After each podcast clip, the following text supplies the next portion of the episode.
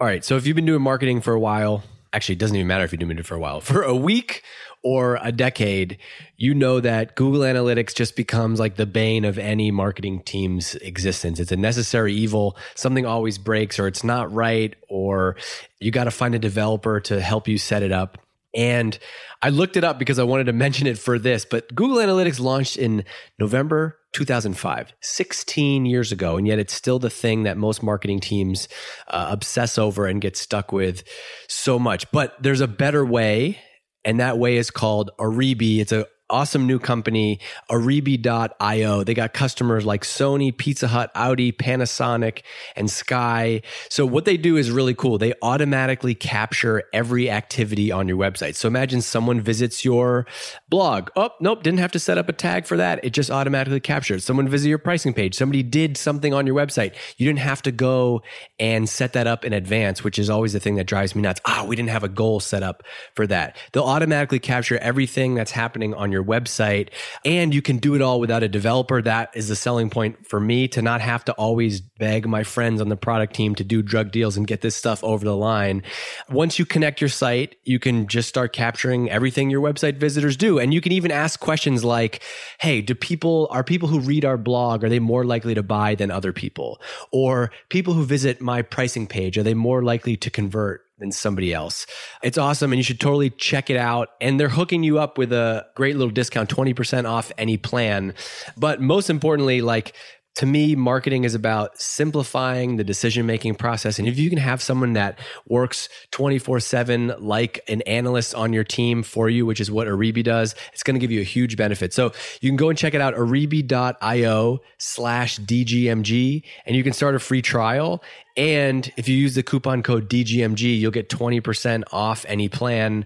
I'm launching a new site, dgmg.co, in a couple weeks, and I'll be using Oribi to track everything that I do.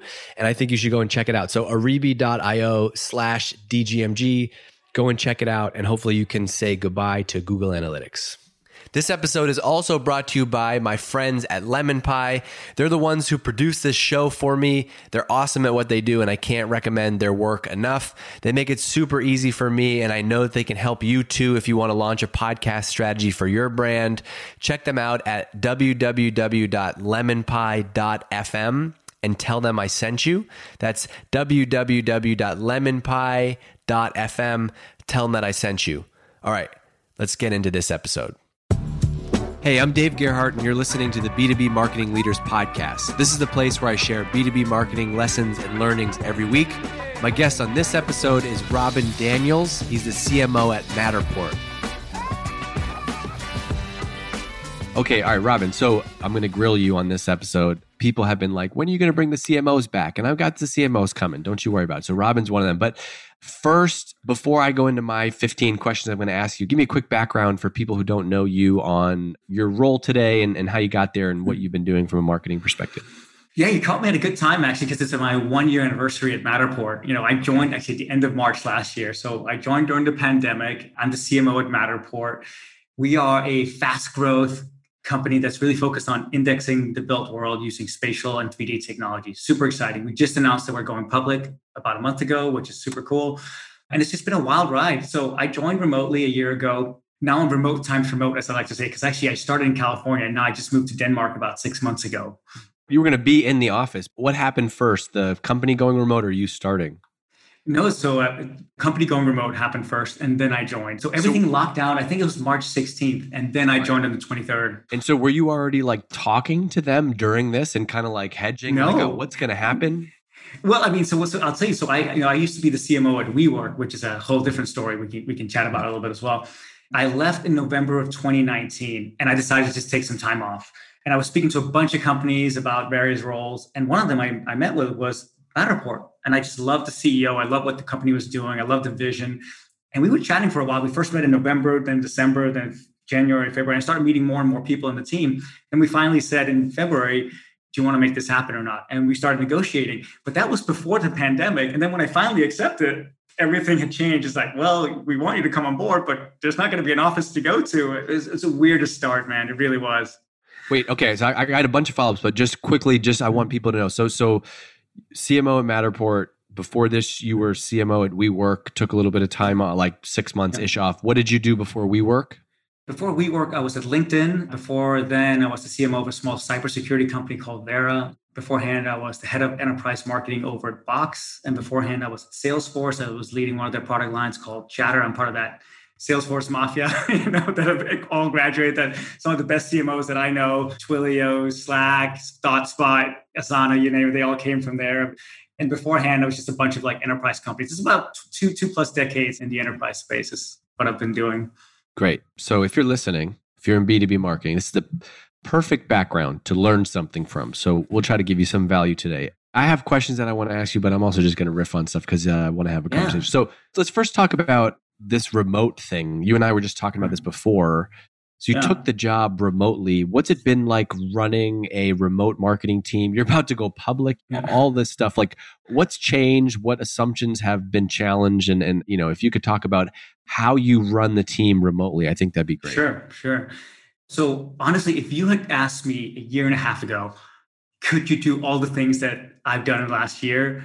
All remotely, I would have said, there's no way. You have to be in the same room. You have to be at headquarters. You have to all be connected in person. And all these biases, I would say I had, all these assumptions have come down. You know, I joined remotely.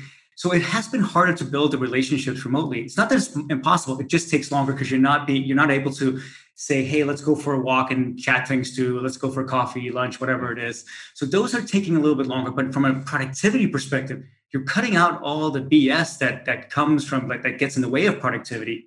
True. And I also think what's great about this this way of working is it provides equal access for everyone. There's no more an inequality in terms of how people are communicating. When I was at WeWork, I'll tell you. So I was based in California, but WeWork was a New York-based company. And you had very senior, very executive, very intense meetings all happening in New York. And I was a lone person sitting in California trying to communicate through Zoom. There's no way I could be effective a lot of these meetings were just honestly useless. So I ended up traveling every week more or less to New York City because I felt like I had to be in the room because else you couldn't be effective, right? Were you taking the red eye from yes. San Francisco? Oh, it, it, I will tell you, Kill me. By July of 2019, I'd already raked up over 200 nights in hotels. By oh. July, it was crazy. It's not something to be proud of, but I felt like I had to be there because we were about yeah, to take yeah. the company public, right? Totally. So this has all changed. You know, the beauty of the, I, I mean, Zoom fatigue is real. Sitting on Zoom 10 hours a day is rough, really rough. But the beauty of it is it creates an equal opportunity for everyone to have a say in things. You, you, don't have people who dominate meetings in the same way. And you know, I'm an extrovert, so I tend to do that sometimes. I need to actually communicate and really listen to my employees in a much more healthy way. So I, I think, think, that can be hard. I feel like I do sometimes dominate meetings via Zoom only because and nobody wants to hear the nobody wants to hear the mm-hmm. manager complain about how hard their job is because it's not. Yeah. Yeah. But like presenting into the black hole, I do miss the like yes. Yes. And the way that I am is a very creative, energetic. I want to come in the room and get you fired up about something, and we're going to lay this mm-hmm. out. And you know, when you just everyone's on mute and on Zoom, you just see heads nodding. It just like it doesn't hit the same. So I do I do miss no, that piece of it. So I think you know when I'm doing a meeting with my leads, we're like you know small leads team. We're like five six people, right? It's great. We have very active discussions. Everyone chimes in. But you're right. When when we it's the whole marketing team, and we don't have a big marketing team. We have just over 20 people a lot of times it's very quiet. I do tend to end up speaking the most because you know when you ask, so who has anybody anything to say? There's oftentimes super quiet. So you just have to respect that. And what I found effective, honestly, is you break into smaller groups. Zoom has this great feature where you say, let's break into smaller groups and discuss about a topic. And those are effective. Trying to have a group discussion once you reach over five people, very tough to do, I think. That's cool. I didn't know that or have done that. How does that come up in a meeting? Like, will you actually plant a, we want to have a team discussion about X and then you'll plant that and you'll run that meeting? Correct. So what we normally do is we say, okay, we want to talk about this. We want to have some creative jam session brainstorming on a certain topic. Let's break for five to 10, maybe 15 minutes because we try to keep it short and focused. Yeah. And then there's a button in Zoom where you say breakout room, and it can be either random. So it just takes the 20 people and puts them into random groups, or you can say, I'm going to actually put people into groups because you don't want to actually always have the same people in a group because then you also have people who dominate, of right. course. Right. So you're trying to mix it up, which is super effective. But I'm with you. I mean, I, I miss people. I can't wait to be in the same room. We're not going to go away from having office. I think this notion of the office is dead that I see so much written about, I'm like, this is BS. Because you know why the office is dead? Because we had no choice. Yeah. It's not like we suddenly said, this is great, let's go remote. We, we were forced to. I mean, I'm glad we had the technology to continue working, or else the world would have cratered. But people are social. They can't wait to get back in the same room to share that energy that's so important, the creative spark. How have you built a relationship? So we'll talk more about your team in a little bit, but yeah. how have you built a relationship with the CEO of the company? Because I think one thing that I talk about a lot is, you know, life's too short to work for a CEO who doesn't get marketing. And yeah. I think of at least at my last two companies, I've only been a marketing leader twice at Privy and, and at Drift. And mm-hmm. at Drift had a great relationship with the CEO. And that was so much was based on in person, not scheduled. Like we sat next to each other for four years and it would be like, do you want to go get a coffee? Or going to get a coffee or like literally this would happen all the time. We would just going for a walk. Next thing I know, yes, we exactly. spent two hours walking around Boston. And he's like, sorry, I made you miss all your meetings, but like we got to talk. Mm-hmm. And that was such a huge part of building that company. And at Privy, I already knew the CEO really well and had a good relationship and are personal friends and texting in that capacity. So just curious as like a new CEO, how did you go in? And I know you believe in that philosophy that I talk about. Like, how did you build that relationship? I would say, like any relationship, it takes time. Anybody who thinks it will happen quickly is just delusional, I would say. I had the benefit that I actually met the CEO first in, I think it was first November or, or December. And then we met a few times to really connect. And I think that gave us a good foundation to work off of. But then, of course, when I started, we were all remote. So we, I have not, since I joined the company, spent True. any single time with them in any room. So it's been a little odd. And now I'm in a time zone that's nine hours different, which is also a little odd the best moments that we have is when we're actually connecting in an unplanned way. So when we're actually like, hey, I have something we need to chat about. Can we just connect today? And we just end up calling each other on Zoom or Slack, or just honestly a good old fashioned phone call. Those are the, the best moments. When it's very yeah. like formal, I feel like it's nearly like sitting in a conference room. You, you, you said it well. It's much better. I can tell when you, Dave, is going for a walk with the CEO and having coffee and riffing on things, which is kind of like what the phone call is, versus you going into a conference room with your CEO yes. saying, let's sit down and talk about X, Y, Z. It's not the same. If you want to really like get to inside the mind of your CEO, you got to do those moments. And you know, my CEO at, at, at Matterport is very different than the last CEO I had. I used to report to Adam Neumann, who was crazy creative, but didn't really understand like the nuances of what marketing looks like versus somebody like RJ, who came from Google, Apple, eBay, and has seen some of the best marketing in the world and is always pushing me and like what we should be doing better because he has a real good point of view on it. Very different. So you have to learn the mental model of your CEO. And I feel like after a year now, we're starting to really finally speak the same language about what great marketing looks like. Human, emotional, but supported by real, you know, real facts, and it's not just BS. We don't want to just say things that are not true. We're very aligned on those kind of things. And how important, as a kind of proven marketing exec, mm-hmm. how important was CEO fit to you in taking, like when you're back in November mm-hmm. looking for your next thing? Yeah. yeah. How important was, obviously, the product is one thing, but like, can you talk about how the CEO fit played into your decision? Honestly, it's the first thing I think about. Let's pause on that for a second. I'm talking to everybody who's listening now. Robin thought yeah. of that first. This is why I say this because look, nobody wants to believe this, but here is the truth all of us want to make money. All of us want to keep our jobs. All of us want to get promoted. And a lot of times, even though you want to be holier than thou and do all the right things in marketing, the best thing you can do in marketing as a marketing leader or marketing person is to make your boss happy, period. And that's true for any role. And the quicker you can understand that, the easier your life is going to be. And so I love that you thought CEO first. Okay, if that box is checked, then let's also look for a great product. All right, I'll shut up and let you continue that thought. But it's so fucking important. I love that you. No, I think you said it so well. I mean, and I have changed my mind over time as I've gotten older it used to be much more about the product and of course like the cool culture i felt and the vibe when i came into an office and all those things but as i've gotten older the boss and the team is everything. It's everything. You know i don't wake up every day thinking about how much money i'm making. I don't wake up thinking about how much stock i have.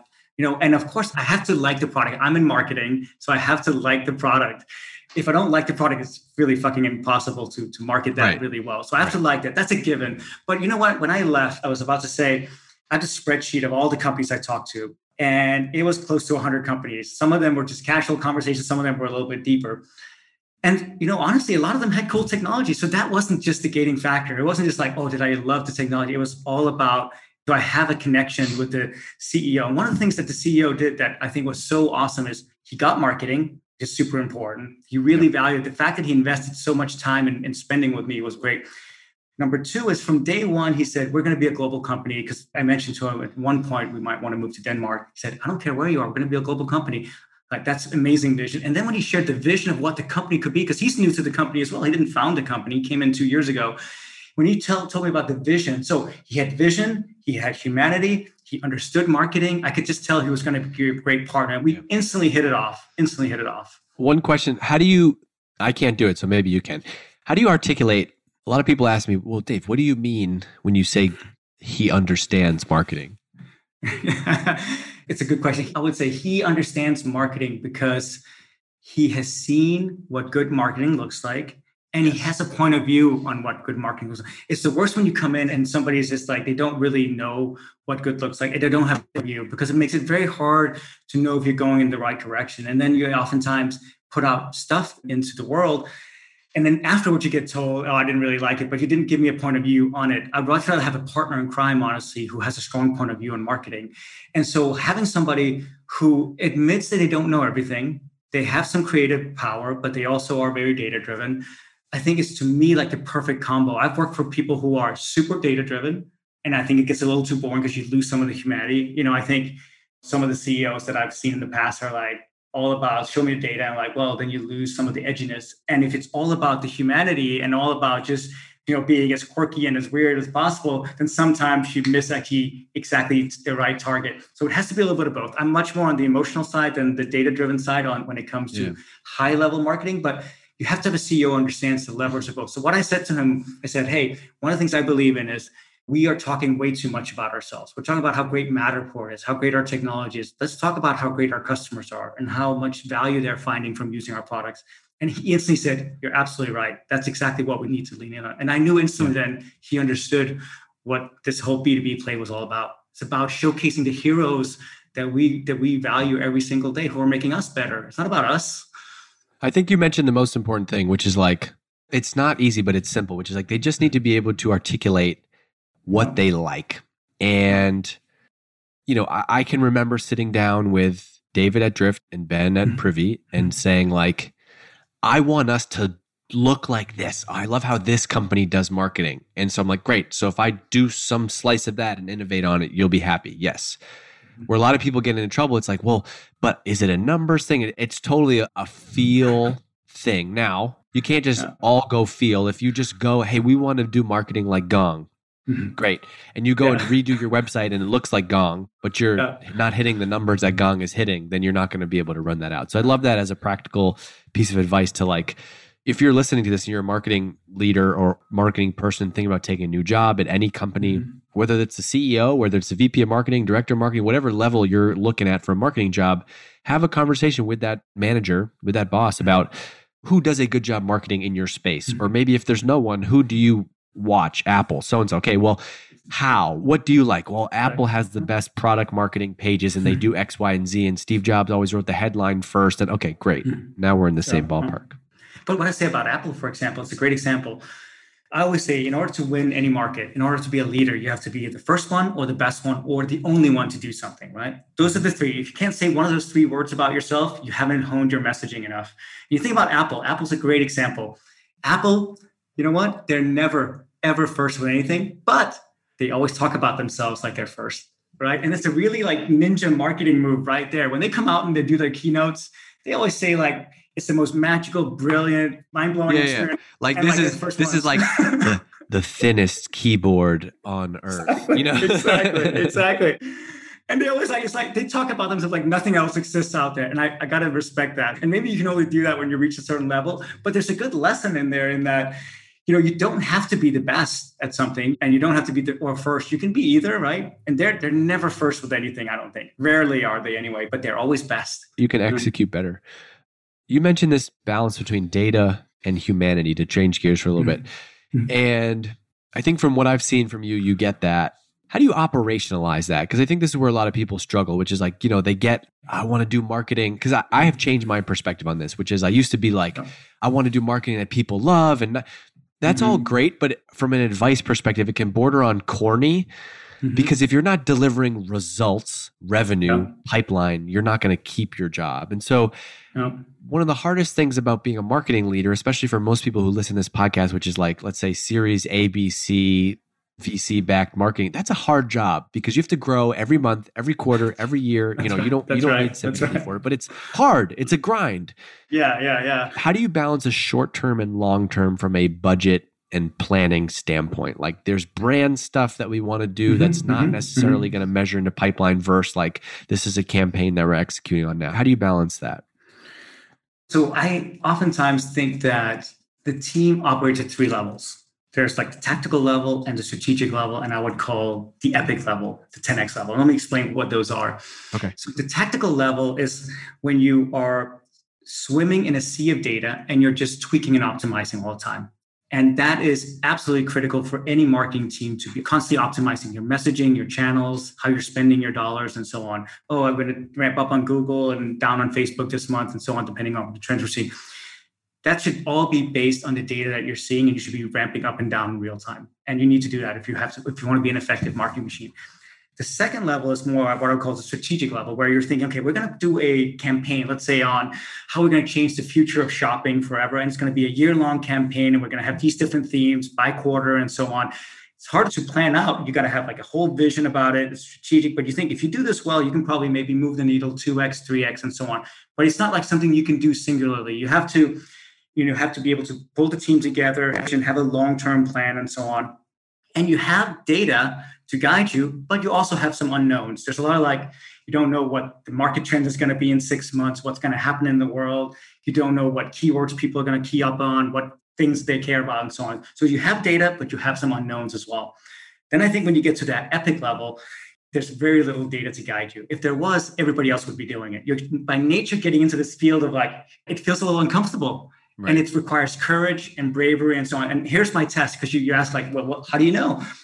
I often say, okay, when you come present an idea to me, if it doesn't make me feel slightly uncomfortable, it's probably not in the epic idea category. And by that, I mean, you know, it has to either move me and make me feel uncomfortable because I have to go in my mind, shit, can we do this? Have I done this before? Is it, are we allowed to? Like, I have to have like some yeah. reaction. I don't have what, that. What's something, what's something that you remember from either Matterport or previous experience where someone like um, what's an idea that you, you've then gone and executed on that was awesome? Uh, let me think about this. So it's something that i would put into kind of the epic category is we were trying just going back to our matterport for iphone launch that we did here back in may you know we went out and we basically marketed this for the first time as a consumer product. And when we first like talked about this you know we were, we were like hardcore b2b we've been going selling to businesses for the longest time and we said okay we're going to try to do this. And when we first started having these discussions you know there was a lot of like internal resistance to doing this like used to the, the tops down motion but how are we going to actually build momentum bottoms up? Well you do that much more like a consumer company. You got to get people really jazzed about something. And the way you do it you don't like go out with hardcore b2b messaging. You're never going to be successful. That's not how slack or zoom has done it at the bottoms up level. You got to come out with something that's much more human and so leaning into that was honestly uncomfortable because it was completely antithetical to everything we've done before. Now, it's not antithetical to what I like to do, but it was antithetical to what we have done as a company. And so there was a lot of like, is this the right messaging? Should we do this? Can it be done? Will anybody care? We're a B2B company. We did it. And in the first week alone, the first week alone, we had more signups for Matterport than within the first eight years of being in business when we launched this. Because I think it created such groundswell of like, this is something that I want to use in my personal life. So it changed the, the, conversation just by doing that. But it wasn't a given. It could easily have failed. And I think when you're operating in that category, in that what I call 10x or epic category, it might fail. It really might. But at least you'll look back and say, you know what, we tried. We tried something that was bold and different. At what point does that stuff come up? Mm-hmm. Do you plan for that? You know, when you're sitting down in October, mm-hmm. November, mm-hmm. starting to work on the next yeah. year's plan, are you looking at your mix of channels and budget and team and thinking about, okay, well, 70% has got to go here so we hit the number this yes, quarter. Yes, yes. 30% is going to go here. How do you actually like operationalize that piece of it? Yeah well so when you think about it, so actually we, we do this a little differently. We actually have uh, a lot of it what we do is driven by there's two two motions really. One is we do launches and launches are aligned to our product calendar and then we do what i would call programs or campaigns and those are aligned to our sales teams and what we're trying to get out in the market And so we map everything out and we do it at a couple different levels. So we have a, a launches that are what I would call the epic launches. Then we have launches that are what I call the majors. So here's how we do it. We say we're going to do one to two epic launches per year because it requires so much effort in order to do them well. So we'll only do one or two, maximum two. We can't do more than that. Majors will do a major launch every quarter, and minors will do what we call these minor launches like a partnership announcement, a customer announcement, a, feature update, and so on. We'll do probably four or five per quarter of those minor things that we'll constantly keep pushing out just to keep the momentum going. So one major a quarter, one epic a year, a few minors every single quarter. And so we operationalize that way. And behind each of those different motions, there's a whole playbook that goes with like, if we're saying putting something in the minor category, here are the 10 things we'll do. The major category, here are the 15 things. And the epic category, we put this much money and this much money. We also have a budget line item for each of them, so we know exactly how much to spend and how much time to prepare yeah. for it. I think a lot of people get stuck in the planning because they're like, I don't know. Mm-hmm. To me, I like this because this requires nothing from any any other team to come up with a marketing plan, which is like I think right. too often when people are coming up with marketing plans, they get instantly into the weeds of like this channel, that channel. We're like this. I just just scribbling notes along this. This to me is like, hey Dave, let's get in a room or get on Zoom and we're just going to talk about next year. And these are our guardrails. I talked a lot about guardrails. Like these are our guardrails for planning. Okay, so first, we need two epic launches a year. We're going to do one in January and we're going to do one in June. Okay.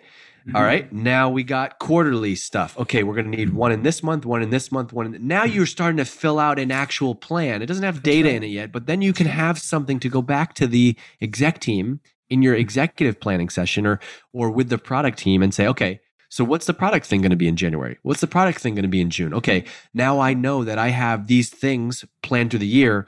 Now I know the dates that I, as a marketing leader and marketing team, have to come up with things. Okay, we got nothing in Q1 product team's not going to have it. Okay, so that's when we're going to do our event. This to me is how you come up with a plan. Then you backfill it with the model and the assumptions and the. That's right. That's right. And plus, I think it allows you, when you start taking that yearly view, it allows you to also suddenly start grouping things for maximum impact. One of the things I've noticed, and, and, and I don't think we do it well enough at Matterport yet, and I see the same many companies have been at where the moment something is you think is like we're lacking some news in the market, let's push some more shit out there. And it's like that's not always the best thing to do for maximum impact. How do we group things together in a way that's either by theme or yes. by product or by timing and so on to have maximum impact, you know? and it's my job as a CMO to like push back on because the product team will often come and say, hey, in two weeks' time, this is going to be ready. You know, that doesn't mean I'm going to go out in two weeks' time from yeah. a marketing perspective. No, one of my greatest skills is to take three average things and put them together into one good thing. because it happens. It's like you're not going to always have the Matterport iPhone launch. You might have that's like right. That's the right. product team is like, we got new dashboards, and you're like, uh. and that's a big deal to customers and to them. But you're like, what am I going to do with this? That's right. But that's if you can package example. it up together, that's the creativity. Okay, we got this, and then we got the, this, and everyone's like, "This is the number one most requested feature," and I'm like, "Yeah, but that's not going to drive new people in." You got to be able to package it because I'm always thinking about how we're going to drive, you know, pipeline and, and revenue. This is great. People are going to love this segment because people ask so many questions about planning and structure, and this is super valuable. I also like how you just have simplified the whole world into like we have launches and we have programs or campaigns, right? Then you can just write them all down. So like, okay, we got these are the three product launches we got this year our campaigns are going to be we're going to write this industry report we're going to do this exactly, event we're exactly. going to do this thing we're going to do this thing and then it's almost like mm-hmm. You have one other layer there which is like you're always on stuff you know that's, that's just right, always happening right. you know what i just share with you maybe i'll sanitize it for for matterport confidential detail but i'll share you the like the the playbook so you can see some of it. Maybe you can oh, share it oh on some my God! Channels, if you, you did know? that, people would lose their minds and send you LinkedIn messages for days. Because I bet, because I bet you know, you've been a CMO for a while now. Your two most important stakeholders, of course, everybody in the company, but the two most important stakeholders are really product team and the sales team, right? And so those are the ones that you're constantly trying to like, how do you organize around the motions? Because you're the ones who's representing both of them. Yeah. I think one of the things that I learned for me in the early days at Drift was like we used the product to generate momentum for mm-hmm. marketing. Yeah. And it was like yeah. we pushed each other. You know, the CTO would be coming to my desk like, what do you want? Because this is when the company's like 20 people. It's different, right? But just to illustrate this as an example, what do you want? We can do it. Okay, cool. Well, what if we did something like this? Okay, let's talk. boom, that's October, November, that's right, December, that's right, that's January. Right. You just make your own momentum, especially in a new market. And so if the product team is like, it's such a key piece of what you mm-hmm. have in your marketing is if the product team had a badass launch to give you every month oh my it would be so yeah. much easier marketing would be so much easier but that's not reality and so the job is you got to nail it and make it better when you're given great product stuff but when you're not what can you do with nothing Totally, totally agree. Because I, I, don't have sympathy for the marketing people. Like, if you're listening to this and you're like, my product team doesn't give me anything. There's two That's, mentalities I think you could have. You could have the mm-hmm. mentality of, oh, my product team doesn't give me anything. Mm-hmm. This company sucks, which might be the case. But first, my first thing would be to try, you know what? Screw them. We're going to create our own momentum. We're going to make That's stuff right. up. We're going to do our own thing and we're going to see. Because then, then guess what's going to happen? They're going to want to come with mm-hmm. you. That's right. And that's the other part of the playbook, which again, we, we, we could talk for days about this, but I call it the relaunch playbook. You know, I really uh, started using this at Salesforce when we were launching Chatter. So we launched Chatter at Dreamforce in 2009. And at that point in time, we called it the Facebook for work. It was like this big dorky thing. I remember I was working at a company called Constant Contact, and it was like a big deal. We got Chatter. Chatter. It's so cool. Yeah, exactly. Like uh, I, so I, was working. I was working in PR. I was working in PR, and they were like, "Make sure you post all the internal news on Chatter." And like three people great. read it. I said the marketing was good. I didn't say the product was I, good. I didn't say that. the marketing was great. The marketing was great. yeah. So, so we, we got into this motion because I've always had this notion that people in Silicon Valley or maybe in tech in general are a little deluded. They think, hey, I've got an article in TechCrunch. I'm good. I'm set for life. You know, that's just not how people digest information. So we set out from the beginning said, okay, we want to have a relaunch playbook. So every six weeks, we're going to have news in the market around chatter. So we launched at Dreamforce 2009, and every six weeks or six, seven weeks, we would have news in the market around chatter. And we kept that up for about a year and a half. And I would say that the, the plus side was that by the end of this year and a half, chatter was the most adopted product that we had ever put out there in the market. All our customers were using it. Whether or not some were using it as much as others, that could be debated, but people were really using it it also set the tone for what kind of company Salesforce wanted to be. Nobody was wanted to write about a CRM system anymore. It wasn't that interesting. But this was like a social layer on top of your CRM system, which is really interesting. And you also saw just like the stock price go crazy because suddenly we were differentiating ourselves from Microsoft and Oracle and all these other companies. But the downside was really hard. It's hard for the team to constantly come up with brilliant launches every week. I mean, you know how launches are. They are tiring, right? And marketing runs on launches, right. events, and so on but it was i mean after that you could just tell there was just like a tiredness in the team so you also got to be mindful of that especially now with everything going on in the world people are being overwhelmed so you should know, do I would love to work at a company believer. like I'd love to work at a company like Zoom, which is just like Zoom during a pandemic where pipeline just flows in and you don't really exactly. have to do much. You know, that's right. That's right. Exactly. Can you imagine? Hopin, right? It's like, oh, everyone's doing virtual events. There you go. right. Yes. Uh huh. Yeah. Which I'm still like, I'm still learning to uh to figure out what how to how to really utilize virtual events. We have we actually haven't really we've done small like webinars and so on, but we haven't done any big big virtual events. Have you done done any in the last year? So at Privy, we had an event planned that was mm-hmm. going to be September, like in January of last year. We planned January, February, March. Mm-hmm. We were going to do an event in September, and we pulled it out. Luckily, right before oh. COVID, and we haven't replicated the online event. But what we've just shifted to is really focusing on content and using it the same way. And so we do mm-hmm. something that we call masterclass, which is basically like training and education. And we've had 15,000 or so people go through that. The thing that I haven't been able, that I haven't seen replicated though, because I think what's happening is virtual events are just, it just, it's another form of gated content right now, mm-hmm. which is mm-hmm. okay you can do that right. Like if you're doing ABM and you invite, hmm. you know, 10 top CMOs to a five star hmm. chef cooking class on Zoom, that's going to work.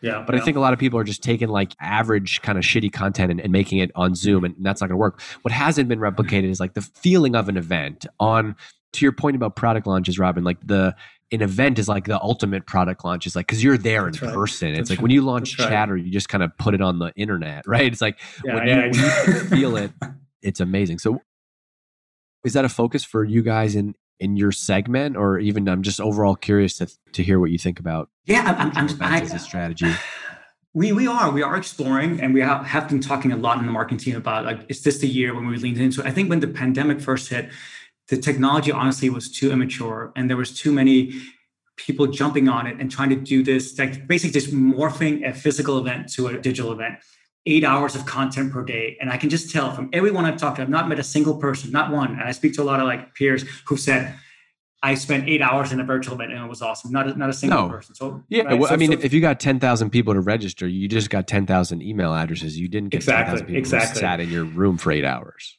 So I think I think there's room for innovation. I think we have seen a lot of innovation. I think Hopin, Welcome is another company I saw that were doing some really innovative things. There's a lot of innovation happening, so that gives me a lot of hope. But I also think you have to reinvent the format, like two, three hours, maybe max. Super interesting, interactive. I actually attended a to your point, you know, small like session. I attended a Salesforce event that was like a wine tasting, me and five other people, and they sent me a wine kit, and it was like cool. I don't really know what they got out of it except giving me a nice wine, which was fun. But I'm like, so, so that was innovative, but I don't think it scales. Maybe you do it if you're Salesforce. We're Matterport. We don't have that kind of budget, so I'm not going to do that. But I am curious. I am curious to lean into it, and this year might be the year. This episode of B2B Marketing Leaders is brought to you by DGMG. That's my members only community for B2B marketers. There's over 2,300 members, and it's awesome because it's really like having a sounding board outside of your company. Inside of the group, you can get feedback, recommendations on tools, campaign ideas, and more. I see people ask questions about hiring, team structure, ad targeting, copy feedback. It's incredible. And it's the reason that I'm in the group basically every day sharing stuff too. I feel like it's a group of people I want to be around to get better as a B2B marketer too. And because you're here listening to B2B marketing leaders, you can get in the group for just $1 for your first month. And then after that, it's 10 bucks a month and it's super easy to expense. You could even do an annual. It's like a hundred bucks a year. Makes it really easy to send to your CFO. Flies under the radar. It's a hundred bucks. It's really easy, but there's 10 to 12 new posts every single day and you can go in there daily and you can even go and see all the content from last year. I know that if you're in B2B marketing, you will go in there and you'll be like, "Huh, I get what Dave was talking about." I know you'll see the ROI from the community alone instantly and even more so now that you can get in there for your first month for just a dollar. So, there's a special link in the show notes of this show where you can go and sign up for a dollar. Go and check that out. Okay, we got like 15, 20 minutes left. I'm going to try to rapid fire. I could talk to you for three hours, which we should do this more. This is great. I want to see if you can give me like one or two line answers to these. So, okay. and we'll just get into your team a little bit. So, you mentioned you have 20 people on the team, you have mm-hmm. five team leads. Can you just quickly break mm-hmm. down the like how often you meet with them, what you expect to get out of those meetings, and how often you meet as a team overall? Sure. So, I have, uh, I'll, I'll just tell you how my team is. So, I have a head of partnerships and what I would call head of partnerships and strategic marketing. I have a head of revenue marketing. I have a head of product marketing, and I have a head of comms. Brand marketing actually lives with one of my peers, the chief of design. His, his name is Dave Lippman, and it's working really well. But first, I was a little skeptical coming in, like, how is brand not living under marketing? But actually, was that before you? It was before me. Yeah, it was right. before me. But he has such sensibility. He came from Apple and has got worked with some great companies. Like his sensibilities when it comes to design and his quality bar is so great. And of course, I'm the external of, of how you actually execute that. But like having somebody like him as a partner, so he manages all the design for our products and so on. But brand is under there, which I think is works really well. So I have those people reporting directly to me. They are mostly in the US we have probably five people in the UK now, I think. Yeah, I think that's about right. Five people in the UK. And we're scaling. We'll probably end up the year with, I think, 30 to 35 people in marketing. We're scaling pretty fast. At this point, we have quite a few openings that we're hiring for. And I meet with my directs every week. I meet with the wider team every two weeks. And one of the things that we do in those every two weeks, again, it's hard to have an interactive session when you're 20 people. So what we do is we do this a day in the life of thing. We just started it and it's working really well. I highly recommend it if you want to try this out with your team. Because a lot of times, you know, as the team has been growing a lot and changing, we said, okay, every every time somebody's going to come on and they're going to present a day in the life of what it's like to be Joe or Susan and talk about what they do from the moment they wake up, both their personal stuff and also their work stuff. So we get insight into how they spend their days and we learn about their craft because I want to learn about what it's like to be focused on digital marketing or focused on social media or focused on communications and so on. We need everybody to level up by having better insight into what each other are doing. So we're doing that. So I meet with the wider team every two weeks. So that's our cadence. And then once a month, we do more of a formal all hands. That's a full hour where I share things, myself and the other team members share things of programs that are coming, launches that are coming, and how we need to organize around those. And what's the difference between the the full hour and then the every two weeks team meeting? the half hour every two weeks it's more like an informal like we get somebody else to kind of get the spotlight a little bit and then i give some real-time updates of kind of nice. what i'm seeing across the team and so on and it's more casual it's much more casual it's not like a formal agenda i'll come in basically what's on top of my mind from what i'm hearing in the company do you ever feel like you have to balance like this is part of like the CMO job that I think you can over operationalize and over like meeting and system. And then like on the other hand, you can have none. And like there's this element of some people aren't always going to like those meetings, but you know that you need to do them from a team perspective. It's almost like setting goals and OKRs and doing that stuff. Like, have you come up against that feeling? All the time. I run into it all the time and I'm constantly conflicted about it. But I've also just gotten to a point where, you know, we're going to have the meetings that at least I want us to have that creates information flow.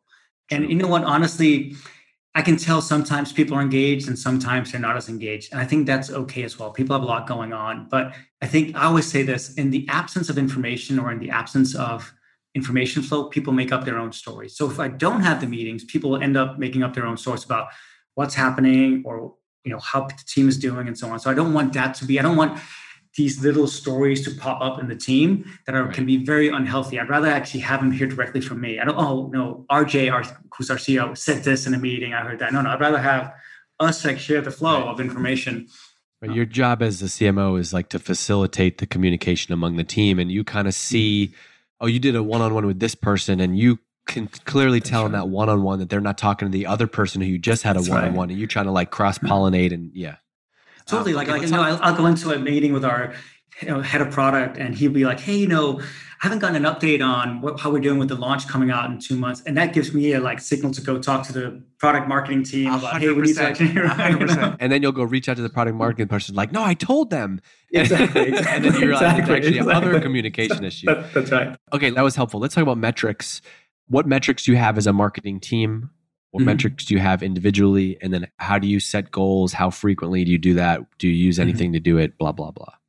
Yeah, we do. So as a company, we have two very top level goals that we've been measuring for a long time. Number one is revenue. And number two is what we call spaces. How many spaces are created on our platform? So those are great.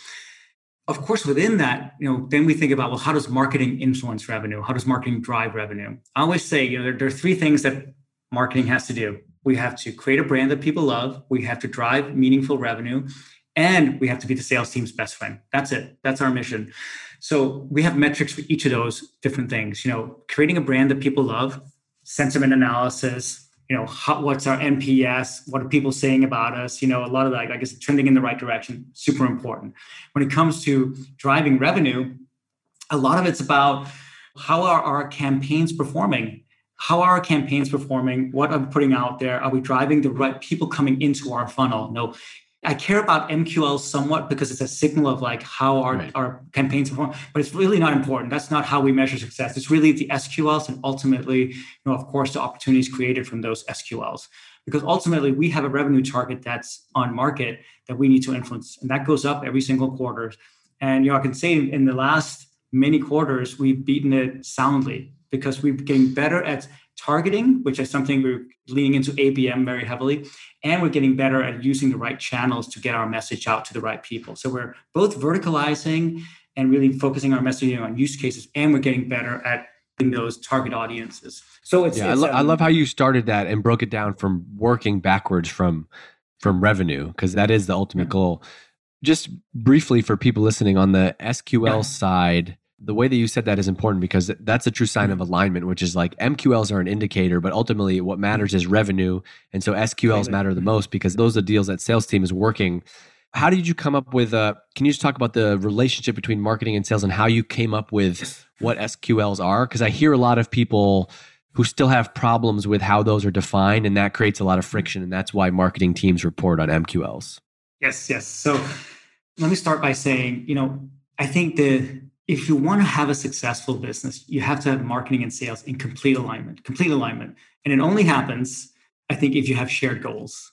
I think if you have different goals, if marketing if this has different goals than sales, not only is collaboration hard, it's impossible. It's because mm-hmm. you're going to be chasing different things. So you have to have some shared goals. It doesn't mean that every goal is shared, but you have to have some shared goals. And SQL, I think, is the most easy one to really share on. And so for us, an SQL is when the sales team accepts a lead. Like they, you know, it's come in, we've qualified it, and now somebody's saying, okay, I'm going to start working it. It's not an opportunity yet, but they've accepted it. So somebody actually in sales is going to work on that opportunity. That's good because I think a lot of marketers are like, well, I don't have control of whether they create an opportunity or not. Mm-hmm. But in this world, you're just dictating that it, it is of some quality. And, and as a marketing right. team, do you know what those criteria are of that? Is there an actual criteria that SQLs must meet, or it's a sales rep can choose? No, no, no, there is because we, we segment out. You know, we've got many different ways of, of like measuring that. You know, because we also sell to individuals. We sell, we have a 3D camera that we sell. So we also have people coming in with a Gmail address, for example, who want to buy a camera because they want to start a, a side hustle as a Matterport business. They're very different if somebody comes in with a Cushman and Wakefield or JLL email address. You know, that's going to go to a different, you know, it's following a different workflow. So yeah, we absolutely have ways of measuring that. And we're trying to optimize for self-service, depending on what we know about them. And we're trying to, of course, optimize for sales engagement if we know certain things about them. So we've segmented into three different segments: enterprise, SMB slash mid-market, and self-serve at the bottom. So those are that's how we do it. And based on the, what we're seeing, it goes into different flows. Got it. That's helpful. And how do you set goals for the team and on an individual basis? Yeah, so we have company level goals, the ones I just mentioned, and of course, each person has their individual goals, and we set them per quarter. And we use the standard OKR method. I'll be honest, I don't love OKRs. I feel like they're good for accountability. They're horrible for driving inspiration or excitement around something, you know. But they're good for accountability, so I will give them that. But I've never seen anybody being super jazzed about their OKRs. No, that's just, uh, one of those examples that I mentioned before, where you're having the meeting about OKRs with your team and everybody hates the meeting, but you know that as a CMO, you oh. have to have goals. And so you have, you have to, to have goals because, you know, especially in this, we're in this season right now of promotions and everything else. And it's nearly impossible to know who's has, has done a good job if you don't hold, keep people accountable as totally. well. Right? I wish, I wish people understood that. And I wish I understood it when I was marketing manager, Dave. It's not that big brother wants to watch you work. It's that you need some black and white method you need some quantifiable method of saying like robin is good right. you know achieve the thing that we hired him to do or not and because uh-huh. the cfo and the people team they don't know those things and so you can't just be like yeah you know i want to give robin a promotion because he's awesome at what he does. Okay but as defined right. by what? That's all. That's right that's right. And you know how it is. I mean if i want to promote dave right marketing manager dave I need to know that you can perform and you can not just perform, but you can crush your goals and not just crush your goals one quarter because everybody can like lean in and do it one quarter. Can you do it three quarters in a row, four quarters in a row? That's a sign to me that you're a star performer and you're ready for promotion, right? It's one of the signs. It's not the only signs, but it's certainly one of the signs. So you need to be able to measure that and hold people accountable. So I think, you know, yeah, OKRs are important for that. I still struggle sometimes like, give people that big vision that that is much more inspirational. So that's why I think if you've heard about the V2MOM from Salesforce, I think the V2MOM sure. from Salesforce is great sure. for setting a yearly vision that's inspirational, but it's not that great for accountability. The OKRs are great for accountability. Those two, if they can meet in the middle and have a baby, it'll be perfect. yeah, I mean, you, you, could you could basically make your goal. You could just do OKRs off of the company V2MOM, yeah, which is what you should do. Yeah, I think so. Yeah. Robin, this is fantastic. I'm frustrated now that it took us this long to do this, but let's wrap up with some wise words. People are going to be like, you didn't ask him anything about WeWork and Adam Neumann, and I'm sorry, and I would love to, but I don't care about the headlines. I want the, the marketing facts. So we'll get there. Maybe in the future episode, we can do that. But just wrap up and give some uh, advice to those out there who want to become a marketing leader, become a CMO. You've had a, quite a great career. How do you make the next step? What do you got to do? So there's a couple of things. I think you got to figure out what your path is. I think when you're starting out, I highly recommend to anyone that you try as many different of the disciplines within marketing because it's fun. You don't know what you don't know. You don't know if you like the data side, the revenue side, the program side, or the more creative side of uh, storytelling, messaging, and so on. Try out a lot of different things. But at some point, you have to specialize because you have to be known for being the best at something if you want to get to the next level. What so, was that for you? Sorry to cut you off, but what did you specialize in? Product marketing. I came up through the ranks of product marketing. I always think, you know, to simplify, there's probably many more, and, and, I'll probably get shut down for saying this, but I think there are really four different disciplines that you can follow. There's the revenue side, there's the product marketing side, there's the communication side, and there's the brand side. Those are kind of the four core disciplines within marketing. And I think most B2B CMOs, honestly, they come through the ranks of either revenue or product marketing. It's very rare to see a brand leader rise to the ranks of CMO. It happens. It happened at LinkedIn. And it's very rare to see a, a comms leader, you know, like rise to the ranks of CMO. It can happen, but it doesn't happen very often. In, in the B2C world, it happens more often. If you see a CMO in the B2C world, they oftentimes came from the brand or the comms uh, world. So it depends, but you have to specialize because at some point, like Dave, you have to be known for something. You're not known for something, then you're never going to be like great at anything, right? You're not going to rise to that level where people say, "Hey, we want you for this skill." Now, having said that, as a CMO, I'm sure you know this. You've been a CMO now for many years as a CMO, modern CMO, you have to understand all the disciplines. Doesn't mean you're, you're equally good at all of them. You can't be. It's impossible, I think. I'm not equally good at, at communications or revenue marketing as I am in product marketing, but I have to understand them in order to be credible with my CEO, my board, with the team, and everybody else. That's been the most liberating thing for me because I, I used to think I got to know all these things. And instead, what I appreciate about my experience at Drift specifically was like, that was the place where I was like, no, you are great at storytelling, creativity, product marketing, brand marketing. Like that's a superpower. Don't yeah, run from that. Instead, figure out how to master that. And that's where you're going to contribute the most value on an individual basis. But then understand all of the functions. And now you feel like you understand demand gen and sales and product mm-hmm. marketing and comms at a level where you need to know enough to be able to hire. You need to know enough to be able to know what good looks like. You need to know enough to be able to, to set goals and strategy, but you don't have to be in the day to day piece of it. And that was that was super liberating for me because there was a while in my marketing career where I was obsessed with like I got to become the the super analytical, you know, spreadsheet marketer, and I got to learn, you know, I got I got to take eight weeks off and learn SQL and all that type of stuff, and that's just not true. And there are moments, honestly, as a CMO, where I do feel a little uncomfortable when we're having those deep dive discussions, and I'm like, my eyes are glazing over because I'm like, okay, right, of course, and that's fine. That's human. That means I, I have room to grow as well. But I mean, like, yeah. we've been friends for a while. I've been following you. I see you online. Your superpower is like you're so good at simplifying the complex.